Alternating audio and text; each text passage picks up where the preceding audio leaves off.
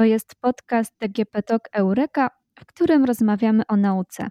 Karolina Pondelsycz, Fundacja Marsz dla Nauki. Zapraszam. Dziś do rozmowy zaprosiliśmy doktora Pawła Boguszewskiego, neurobiologa, neuronaukowca, kierownika pracowni metod behawioralnych w Instytucie Biologii Doświadczalnej imienia Marcelego Neckiego Polskiej Akademii Nauk. Witamy serdecznie. Dzień dobry, dobry wieczór. Rozmowę nagrywamy w lutym, dzień przed y, walentynkami. A Twoje badania skupiają się między innymi na emocjach, i dlatego dzisiaj e, się spotkaliśmy, aby o tym porozmawiać. Ale emocje, a zwłaszcza zakochanie, bardziej kojarzą nam się z sercem, a nie z mózgiem. Mówi się nawet, że gdy jesteśmy zakochani, to nasze serce mocniej zabiło. Jak to właściwie jest? Czy zakochanie zaczyna się w sercu, czy może jednak w mózgu? Hmm.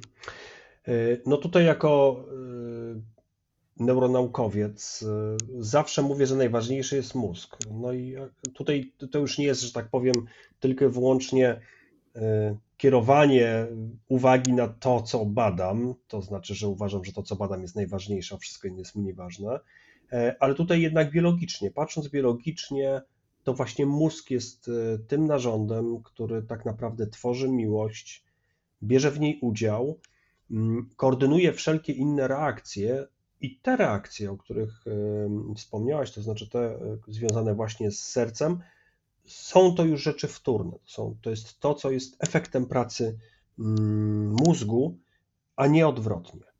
E, także tutaj najważniejszy jest jednak mózg. Miłość, ale również i nienawiść wszystko rodzi się w mózgu. Niektórzy porównują stan mózgu w czasie zakochania do transu narkotycznego. Jak to właściwie jest? Czy te dwa stany można do siebie porównać? No jest to troszeczkę takie porównanie. Z jednej strony jest ono właściwe, a z drugiej strony ono jest niewłaściwe. To znaczy, na pewno mm, zakochanie jest pewnego rodzaju stanem, który wybija nasz mózg z pewnej równowagi. To znaczy powoduje, że on działa w, no, w inny sposób niż można powiedzieć na takim standardowym stand-by'u czy, czy, czy, codziennej e, aktywności. Czyli mm, jest to pewnego rodzaju, można powiedzieć, wyjątkowa sytuacja, bo też i ona ma wyjątkowy cel. Natomiast i, i, tam oczywiście dzieją się różne ciekawe rzeczy na poziomie zarówno aktywności elektrycznej naszego mózgu, jak i właśnie aktywności neurotransmiterów nasze, naszego mózgu. E, no i tutaj w pewnym sensie można się zgodzić, że jest to tak jak wpływ e, różnego rodzaju środków odurzających na nasz środkowy układ nerwowy, ponieważ e, te neurotransmitery, które nam działają, mogą mieć właśnie taki efekt, to znaczy efekt, który powoduje, że mamy obniżoną krytykę względem sytuacji bądź osób, e, jak również odczuwamy przyjemność, e, no taką, jaką, jaką właśnie mm, odczuwają przynajmniej przez jakiś czas ci, którzy rekreacyjnie używają e, środków odurzających. Także to jest porównanie, które no, ma troszeczkę sensu, ale nie jest idealne. Jakie właściwie związki chemiczne zalewają nasz mózg w czasie zakochania? Jak one na nas wpływają? To nie są związki jakieś specjalne, znaczy w tym sensie, że one nie są e, wyjątkowe dla zakochania, ponieważ e, no, nasz mózg funkcjonuje jako e, struktura fizyczna, która mm, jej głównym rolą jest przetwarzanie informacji. Znaczy to jest, to jest w ogromnym skrócie to, co ma zrobić nasz mózg. On po prostu ma przetwarzać informacje. Robi to w prostym celu. Ten cel to jest zwiększenie naszej szansy na przeżycie, jak również e, zwiększenie takiej naszej szansy na przeżycie poprzez to, że będziemy kontynuowali swoje istnienie, czyli to w, w prawdziwe przeżycie, nie damy się zabić, mm, ale również e, kiedy zwiększymy szansę na przeżycie naszego gatunku, czyli na przykład wytworzymy potomstwo. I to jest ten, ten właśnie przypadek tego naszego naszego e, zakochania, miłości. Tam jest oczywiście wiele różnych aspektów, więc być może powolutku je sobie mm, opowiemy, e, ale jest to pewnego rodzaju, można powiedzieć, stan, w którym nasz mózg biologiczny ma się znaleźć e, na pewnym etapie swojego życia. W związku z tym on jest, można powiedzieć, spodziewany, jest e, w repertuarze zachowań, możliwości naszego, naszego mózgu. Czyli zakochanie nie jest czymś, co mogliśmy, moglibyśmy właśnie powiedzieć, że jest takim zupełnie sztucznie wywołanym, wywołanym transem narkotykowym z zewnątrz, gdzie ktoś nam podaje jakąś substancję, nasz mózg nagle wchodzi w jakiś zupełnie niespotykany dla siebie mm, obszar, tylko dokładnie nasz mózg jest okablowany i posiada odpowiednie zasoby chemiczne, żeby znaleźć się w stanie zakochania. Jest to część po prostu repertuaru behawioru naszego mózgu, nie coś zupełnie zewnętrznego czy, czy niespodziewanego chociaż miłość może być niespodziewana. E, w związku z tym, to co się tam też dzieje, to znaczy te mm, e, neurotransmitery, które są wykorzystywane do koordynacji tego bardzo skomplikowanego zachowania, jakim jest stan e, zakochania, to są te same, które są wykorzystywane przy innych czynnościach. Czyli tutaj nie mamy jakiejś jednej specjalnej substancji, która się wiąże tylko i wyłącznie z zakochaniem, tylko raczej wykorzystanie w odpowiedni sposób pewnego rodzaju koktajlu różnych substancji, mm, które będziemy, mm, które będą nam się pojawiały. Bo tu musimy pamiętać, że do tego zachowania tak za pomocą prostego zastrzyku, czy prostych jednych, zwiększenia stężenia jednej substancji się nie da. E, wiemy, że na pewno tam jest zaktywizowany tak zwany układ nagrody, czyli widzimy mm, zwiększenie przyjemności, gdzie osoba E, obcując na przykład ze swoją tą romantyczną miłością, czy, czy seksualną miłością, e, odczuwa przyjemność, no to to się zwykle kojarzy z układem dopaminergicznym, ale to nie tylko, bo ten układ dopaminergiczny jest to układ, który funkcjonuje we wszelkich rodzajach przyjemności, łącznie właśnie z, z tą związaną z narkotykami, mm, ale to też jest, e, ale ta dopamina też ma inne mm, rolę w, w mózgu, bo na przykład dużo więcej jest jej w układzie regulacji ruchu, w tak zwanym, yy, w tak zwanym prążkowiu, gdzie na przykład jej brak właśnie jest przyczyną choroby Parkinsona. Także to jest ta sama substancja, ta sama dopamina, natomiast ona yy, działa w odpowiednim miejscu, na odpowiednie receptory, yy, wywołując właśnie taką przyjemność. To są różnego rodzaju inne jeszcze substancje, tam są też, się mówi o endorfinach, mówi się chociażby o oksytocynie, wazopresynie, mówi się o obniżonym poziomie serotoniny. Także tutaj, przynajmniej z tego co ja, jak ja rozumiem ten cały proces, nie możemy mówić o jednej substancji, która nagle zalewa nasz mózg, tylko to jest oczywiście pewnego rodzaju zmiana stężenia tych substancji w odpowiednich miejscach, tak, żeby cały układ, cały mózg został, można powiedzieć, wprowadzony w stan zakochania. Zakochanie to często skrajne emocje, nie tylko te różowe okulary, ta euforia i radość, ale też czasem e, stany rozpaczy i właśnie takie e, skrajne emocje z euforii do rozpaczy. Jak nasz mózg przełącza te emocje tak intensywnie w tym czasie?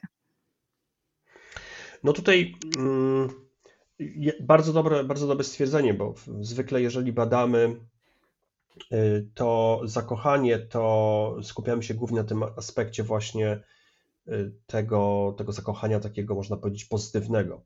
Tutaj mało, na marginesie taka mała uwaga. Generalnie tego typu rzeczy bardzo trudno się bada, ponieważ proszę zwrócić uwagę, że naukowcy to naj, najbardziej lubią zrobić, to żeby przyszpilić jakiś mechanizm, żeby rzeczywiście go mm, zbadać naukowo, przy czym zbadać naukowo to nie mówię, że wsadzimy tylko i wyłącznie osobę zakochaną do skanera i zobaczymy, że gdzieś tam w jej mózgu pojawia się aktywacja, ale jak gdyby dokonamy troszeczkę głębszego zastanowienia się nad, no można powiedzieć, taką ogólnie siecią różnych struktur, które biorą w tym udział. A trudność polega na tym, że to, co byśmy chcieli zobaczyć, to jest jak gdyby autentyczne uczucie.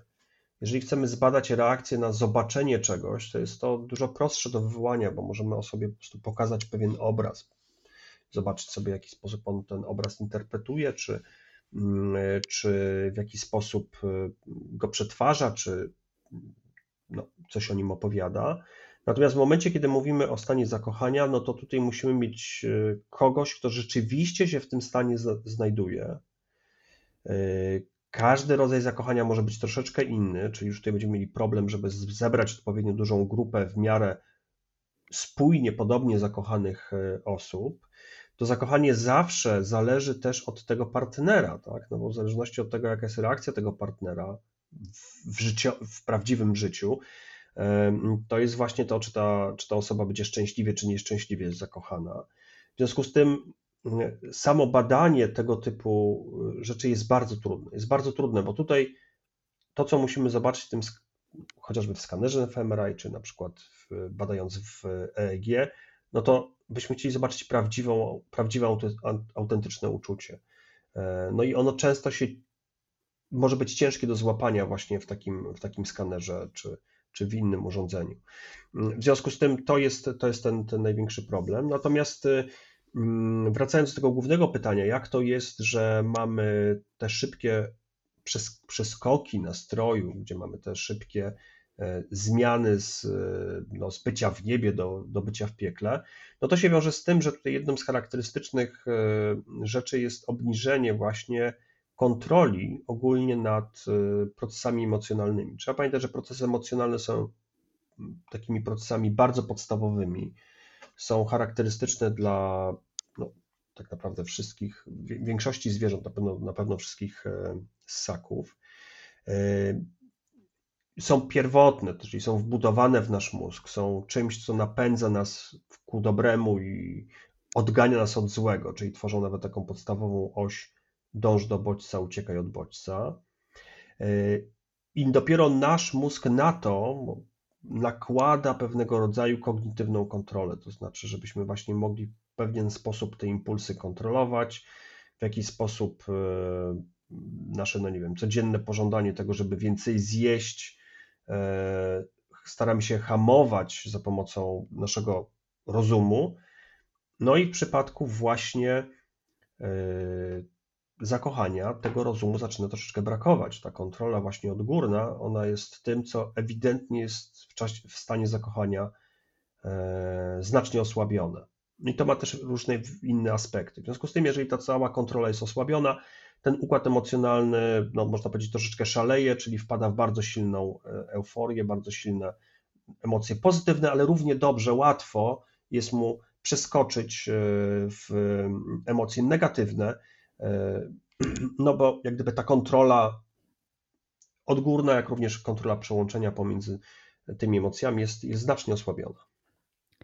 Skoro stan zakochania zależy od partnera, to w jaki sposób nasz mózg wybiera, kto nam się podoba, a kto nie?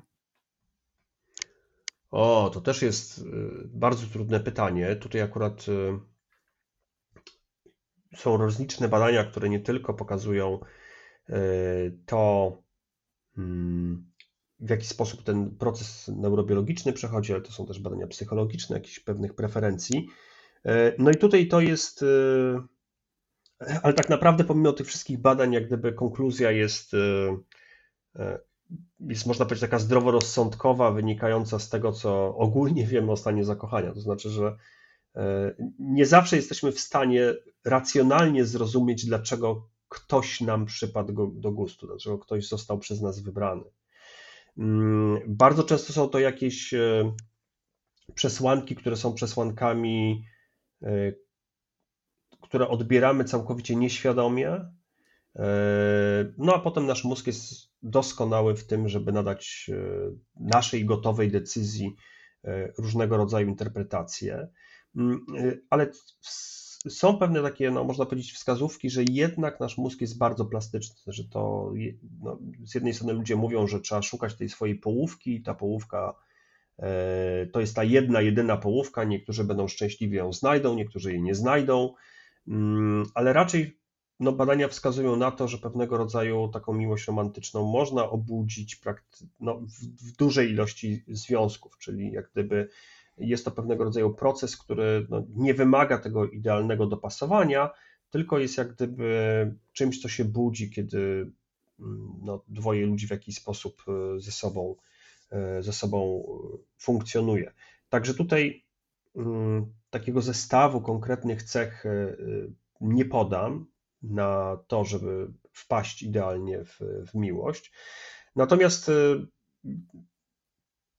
jakaś taki zestaw cech, które można by powiedzieć, czy dana miłość ma, znaczy, czy, czy, czy, czy rokuje na długi związek. Mm, no i tutaj akurat też oczywiście neurobiologia niespecjalnie nadąża za wyjaśnieniem tego, co rozumie, jak gdyby taki, takie potoczne rozumienie takich, takich związków. I tutaj na przykład, jeżeli e, zapytamy się osoby, która jest w stanie zakochania, czy ona uważa, że ten związek, ten, w którym akurat teraz jest, jest czymś, co rokuje na, na długie lata, no to ta osoba najczęściej się myli, bo zwykle jest optymistyczna, natomiast najlepsze dopasowanie mają albo bardzo bliscy przyjaciele, którzy wiedzą, że od razu, że coś wypali albo nie wypali, bo tak naprawdę znają bardziej preferencje osoby, osoby zakochanej, albo na przykład rodzice, którzy mają pewnego rodzaju przeczucie, czy, czy dany związek się utrzyma, czy, czy nie. Właśnie, niektóre związki po zakochaniu się kończą, a inne przeradzają w miłość. Czym ten stan miłości różni się od zakochania? No i tutaj jest właśnie e, pewnego rodzaju, można powiedzieć, zniuansowanie, ponieważ jest to proces, który jest e, procesem wieloetapowym. Po, potrzebujemy taki pierwszy etap, e, który jest taki, można powiedzieć, bardziej etapem miłości nacechowanej właśnie, można powiedzieć też, nie wiem, napięciem seksualnym, podżądaniem seksualnym, bądź też bardzo silnym takim E, potrzebą, nie wiem, romantyzmu, czyli taką miłością romantyczną. Natomiast potem to powoli powinno przejść w coś takiego, jak właśnie taka, taka długotrwała miłość, miłość, która już pokazuje nam coś w rodzaju takiej miłości partnerskiej. E, nie, każda, nie każdy ten zapał romantyczny, ten pierwszy zapał prze, przekłada się właśnie na e, tą miłość, miłość trwałą. No ma to związek troszeczkę z innego rodzaju celem tego procesu, tak? Czyli ten pierwszy proces, proces tej miłości gwałtownej, no on ma w pewnym sensie zbliżyć do siebie osobniki, które zwykle nie byłyby tak blisko siebie.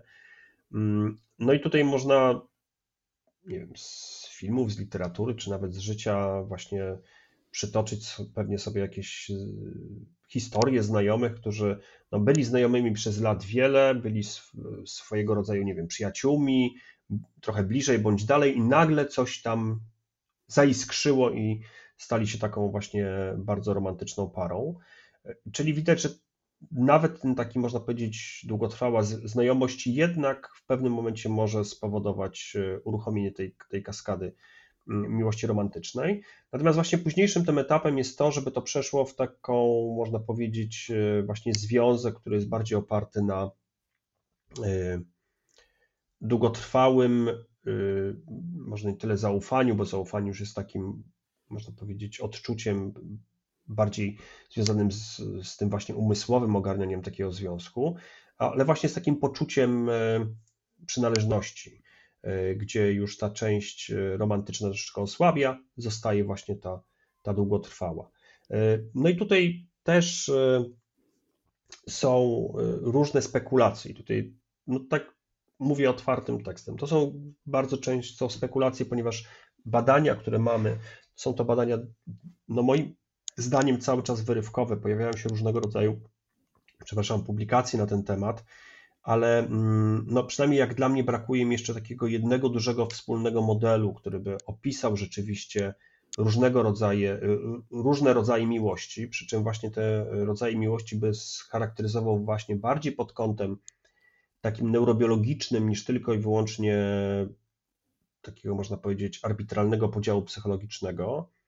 Y, I i do tego właśnie podziału jakby dociągnął pewnego rodzaju korelaty neurobiologiczne, czyli powiedział dokładnie, co się dzieje w różnych etapach. To tutaj ta literatura mm, jest troszeczkę, no, według mnie, jeszcze zbyt, y, zbyt uboga, żeby można było wykazać jakieś takie duże konkluzje. Natomiast są pewne e, wskazania, czyli właśnie chociażby to, że bardzo charakterystycznym objawem tej, tej e, miłości romantycznej jest e, to, co już wspomniałem, czyli ten obniżenie mm, kontroli poznawczej. Tutaj głównie się uważa, że jest e, przede wszystkim osłabienie aktywności kory przedczołowej.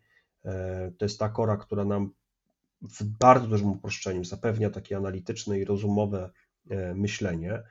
Ta aktywność spada.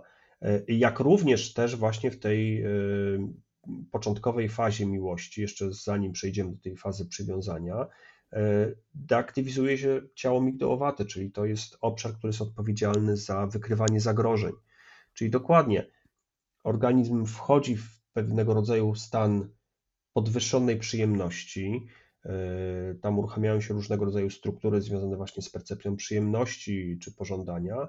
Natomiast te, które mają odpowiadać za to, żeby nas ostrzegać o tak zwanych czerwonych flagach, że coś nie jest tak, że być może wpadamy w pułapkę na przykład y, drapieżnika, który za pomocą wywołania u nas miłości romantycznej chce nas po prostu, nie wiem, ograbić, zabrać nasze jakieś zasoby. Mm, jak również właśnie nie potrafimy, y, po pierwsze te, te czerwone flagi mają wzbudzić lęk, nie wzbudzają, bo ciało migdałowate jest y, lek ma obniżoną aktywność, ale również właśnie różnego rodzaju tłumaczenia rozumowe, które ktoś nam może mówić, posłuchaj, to jest niewłaściwa osoba, nie powinieneś tak ufać, nie powinieneś się tak zatracać swojej miłości. No tego typu tłumaczenia nie trafiają, bo ta kora przedczołowa też, też nie za bardzo mm, funkcjonuje. Później właśnie w tym etapie, kiedy już jest przywiązanie, przewraca się troszeczkę funkcja tych, e, tych właśnie struktur, no ale ten początkowy etap jest rzeczywiście czymś, co no, daje pewnego rodzaju takie tunelowe widzenie. Co sprawia, że badanie tego, jak nasz mózg przetwarza emocje, jest tak skomplikowane? No to tak jak wspomniałem, y, to jest przede wszystkim problem, gdzie. Hmm, znaczy, po pierwsze, zacznijmy od tego, że najbardziej podstawowym problemem jest to, że my do końca jeszcze nie wiemy, jak funkcjonuje to przetwarzanie informacji w mózgu. To znaczy, chcieliśmy wierzyć i fajnie to wyglądało przez wiele, wiele lat, że pewne miejsca robią pewne rzeczy. I że jak znajdziemy taką lokalizację, fajnie odhaczamy sobie na mapie, mamy strukturę odpowiedzialną za nie. Miłość romantyczną, spokój. E, natomiast e, my obecnie wiemy, że to jest dużo bardziej skomplikowane i raczej to polega na tym, że rozległe struktury, to znaczy miejsca w mózgu, synchronizują się, żeby wykonać pewnego rodzaju robotę, czyli przetwarzają pewną pewną informację. Te same struktury mogą brać udział w innych zadaniach, synchronizując się z innymi obszarami, bądź być może stosując jakąś troszeczkę inną metodę synchronizacji. W związku z tym niestety nie jest tak prosto, że możemy powiedzieć, że ta struktura robi to, ta robi tamto, jak tą obniżymy, to na pewno zobaczymy jeden konkretny efekt, bo na przykład to obniżenie aktywności ciała migdałowatego jest obserwowane w tym w, w właśnie w, tym, tej początkowej miłości romantycznej, ale też możemy to zaobserwować w innych, e, w innych okolicznościach. E, co więcej, tutaj problem jest taki, że to, co na przykład my możemy zaobserwować teraz u ludzi, no bo jeżeli chcemy rzeczywiście badać tego typu e, zjawiska na, na poziomie komplikacji takim, jakim widzimy u Homo sapiens, no to musimy badać Homo sapiens. No i teraz, żeby badać Homo sapiens, potrzebujemy mieć metodologię, która potrafi nam zejść na poziom, na którym rzeczywiście mózg funkcjonuje. No i obszar aktywizacji pewnych yy, fragmentów mózgu to jest obszar, tak jakbyśmy chcieli powiedzieć, co się dzieje, dlaczego mamy ruch w mieście, obserwując za chmur z, dużego, dużej wysokości satelity. E, czyli możemy obserwować mniej więcej, nie wiem, przemieszczanie się dużych mas ludzi, ale to nam tak, tak naprawdę nie mówi, co tam się dzieje. Czy tam jest na przykład, nie wiem, ludzie uciekają w panice, bo jest pożar, czy na przykład jest, e, nie wiem, parada, e, defilada, czy na przykład no, jak, jakikolwiek inny ruch mas ludzkich, tak? Bardzo zgrubnie to obserwujemy. I podobnie w przypadku badań mózgu, my patrząc na aktywność pewnych struktur, to jest tak, jakbyśmy obserwowali właśnie nie wiem, miasta z bardzo dużej odległości. E, natomiast tam na dole działają neurony. E, I my na ten poziom neuronalny, my jeszcze nie jesteśmy w stanie mm, zejść bez e, tak zwanych technik inwazyjnych, czyli bez konieczności na przykład zaimplantowania elektrod. No a właśnie na tym poziomie neuronów dzieje się praca mózgu i aktywizacja jednego miejsca ona może wynikać, że w tym jednym miejscu są różne populacje neuronów i one się aktywizują raz przy jednym zadaniu, a zupełnie inne przy innym zadaniu, ale my tego właśnie patrząc z góry nie zobaczymy. Ale to jest problem ogólnie badania mózgu u ludzi. To znaczy, my jeszcze nie dysponujemy, dysponujemy fantastycznymi metodami i super, że je wykorzystujemy, natomiast te metody cały czas według mnie jeszcze nie mają takiej super rozdzielczości, tak, takiej, żebyśmy mogli zejść właśnie na poziom pojedynczych neuronów bądź pojedynczych sieci neuronalnych. To jeszcze jest przed nami, e, no i tu jeszcze będzie dosyć długa droga. Czyli to jest taki ogólny problem z badaniem pracy mózgu. E, drugi problem to jest to, że o ile e, w przypadku, no to jest trudne porównanie prostych emocji, można powiedzieć coś takiego. No, jeżeli bym miał powiedzieć, jakieś postawić pieniądze na taką, taki prosty zestaw, najprostszy zestaw, bądź może nie najprostszy, tylko podstaw, e, zestaw emocji podstawowych, to bym to uznał, że to jest lęk i bądź raczej strach, bo lęk to jest można powiedzieć, strach bez bodźca, a strach to jest rzeczywiście coś, czego się boimy tu i teraz konkretnego, oraz przyjemność. E, no i te emocje doskonale możemy mierzyć e, i badać na modelach zwierzęcych, nie wiem, u myszy, szczurów, mm, e, czy na przykład nie wiem, u ryb, czy, czy innych stworzeń. Miłość romantyczną być może możemy obserwować na przykład nie wiem, u naczelnych, Natomiast nie jest to coś, co bym powiedział, jest bardzo łatwo do obserwowania, na przykład no, u myszy czy, czy szczurów laboratoryjnych, tam gdzie możemy zastosować innego rodzaju mm, metodologii niż tylko taką metodologię obrazowania całego mózgowia bez, e, nieinwazyjną. Czyli to jest ten duży problem, że nie mamy tych modeli do tych bardzo złożonych e, emocji. No i trzeci taki problem, przy właśnie złożonych emocjach, to jest to, że my byśmy chcieli zobaczyć te autentyczne emocje. I o ile y, strach i przyjemność jest dosyć łatwo wywołać u ludzi w badaniach, y, dosyć łatwo ich przestraszyć, dosyć łatwo y, obiecać coś, co jest bardzo przyjemne, bądź dać coś przyjemnego w postaci chociażby, nie wiem, na przykład dobrego jedzenia, czy jakichś przyjemnych obrazów, o tyle właśnie tutaj, jeżeli chcemy już zejść do tej takiej prawdziwej miłości romantycznej, czy tej miłości związanej z przywiązaniem, no to tutaj rzeczywiście musimy znaleźć ludzi prawdziwie zakochanych, tak? E, co nie jest takie proste, bo nie każdy, nie każdy jest tak samo zakochany. E, szczególnie w przypadku tych takich dłuższych związków, każdy związek jest troszeczkę inny.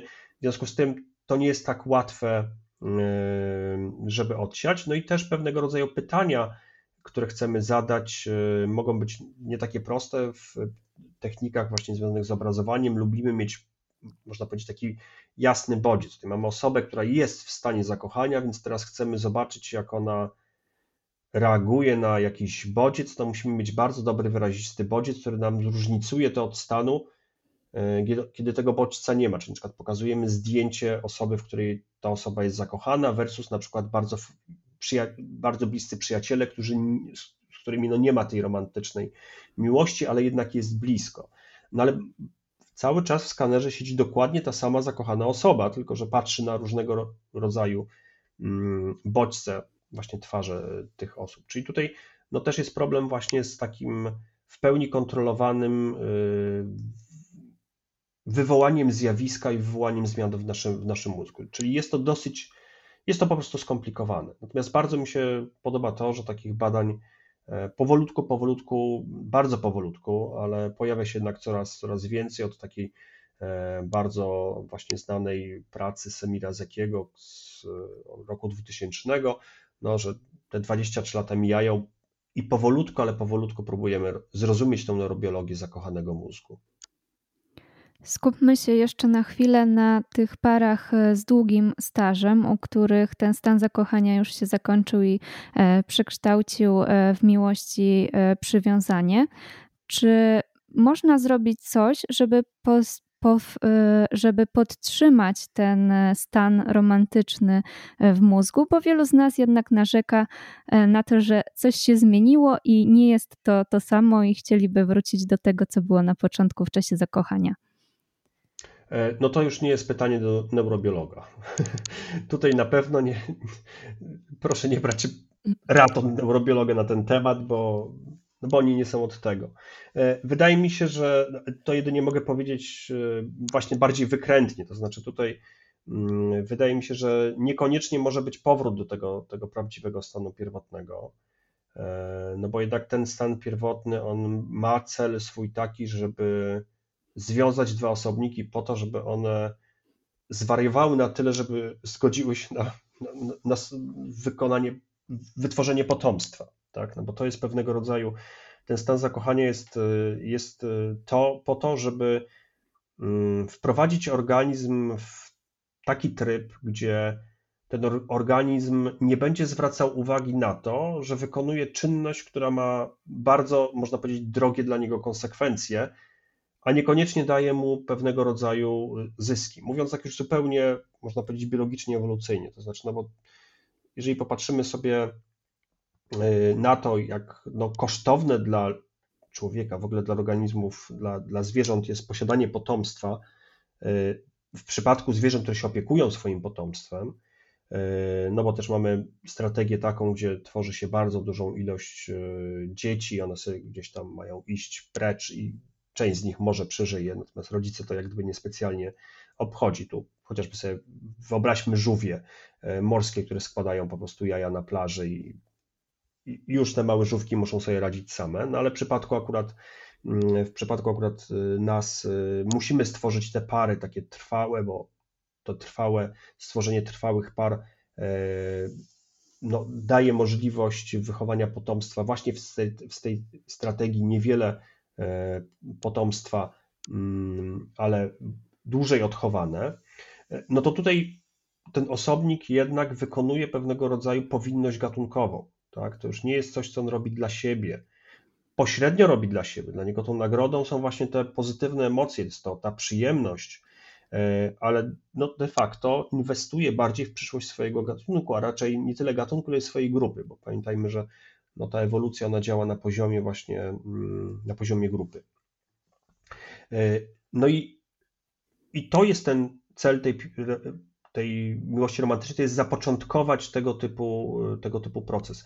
Tutaj być może na pewno są różnego rodzaju metody, ale tak jak powiedziałem, to nie pytanie do neurobiologa, gdzie możemy troszeczkę powrócić do tego pierwotnego, do tej pierwotnej sytuacji, chociażby przez to, że zaczniemy robić mniej więcej to, co się robi w takich, w takich sytuacjach, to znaczy no, bardziej doceniać tą drugą osobę, nie wiem, powracać w miejsca, które lubimy, robić razem coś nowego. Głównie robić coś razem, no bo to, co jest charakterystyczne w tym pierwszym etapie miłości, to jest to, że chcemy po prostu przebywać i robić cokolwiek razem.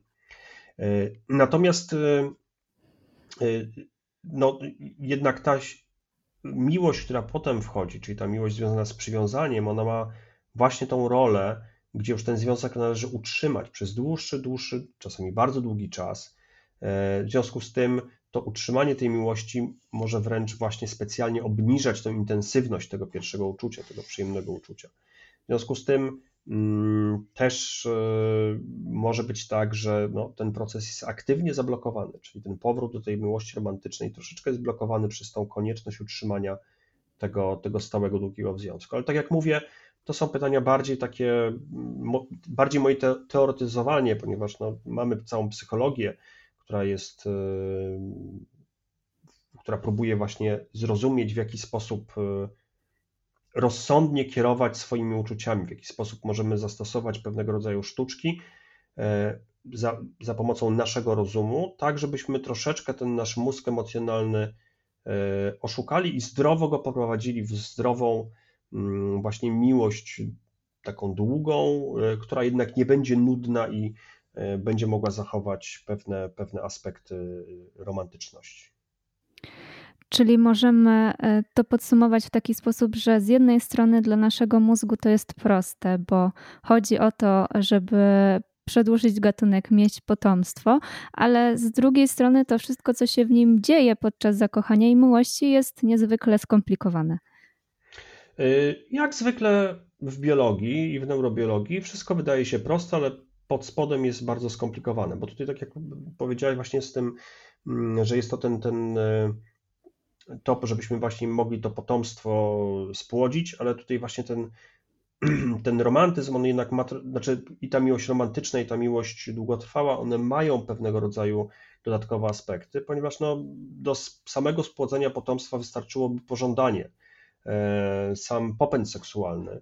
Natomiast tutaj jednak jest pewnego rodzaju aspekt taki, gdzie musimy mieć też e, etap wyboru. Tak? Nie każda miłość romantyczna bezpośrednio prowadzi do tego, że osobniki zaczynają się rozmnażać. E, tutaj jednak jest ten, można powiedzieć, taki aspekt dodatkowego doboru płciowego. E, czyli na pewno elementami tej miłości romantycznej jest to, że osobniki, zanim przystąpią już do prokreacji, one muszą sprawdzić, czy rzeczywiście, czy to świadomie, czy nieświadomie, czy rzeczywiście to jest dobry partner.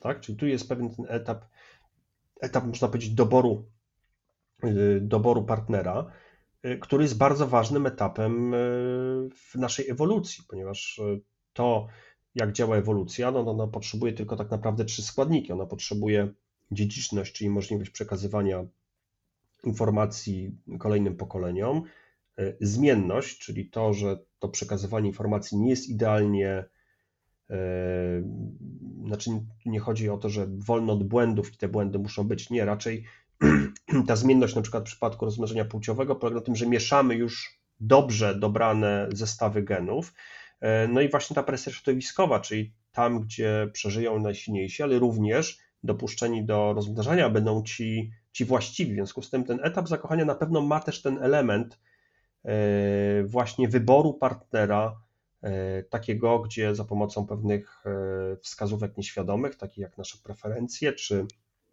czy ogólna na przykład, no nie wiem, to co uważamy za ładne bądź nieładne, atrakcyjne, nieatrakcyjne, powoduje, że się zbliżamy. Jak również ten kolejny etap, no to jest ten etap, gdzie już musimy przejść do tego długotrwałego utrzymania związku, czyli pomimo braku tych wszystkich mm, pozytywnych e, elementów związanych z, z przyjemnością, musimy utrzymać związek, ponieważ utrzymanie tego związku, przynajmniej na jakiś czas, na czas odchowania potomstwa, e, zapewnia większe przeżycie temu, temu potomstwu. Więc to, ten, ten proces to nie jest tylko i wyłącznie właśnie czysta prokreacja, ale bardziej dobór do prokreacji, prokreacja i utrzymanie związku, przynajmniej przez okres, e, dopóki no, te młodociane osobniki nie staną się w miarę, w miarę samodzielne, co w przypadku Homo sapiens zajmuje niestety bardzo, bardzo długo. Gdy jesteśmy zakochani, to tracimy nad sobą kontrolę, ale mam nadzieję, że nasza rozmowa pozwoli naszym słuchaczom lepiej zrozumieć, co się z nami wtedy dzieje. E, dziękuję bardzo za rozmowę. Bardzo dziękuję. Gościem podcastu DGP Talk Eureka był neurobiolog dr Paweł Boguszewski. Karolina Pondelsycz, do usłyszenia.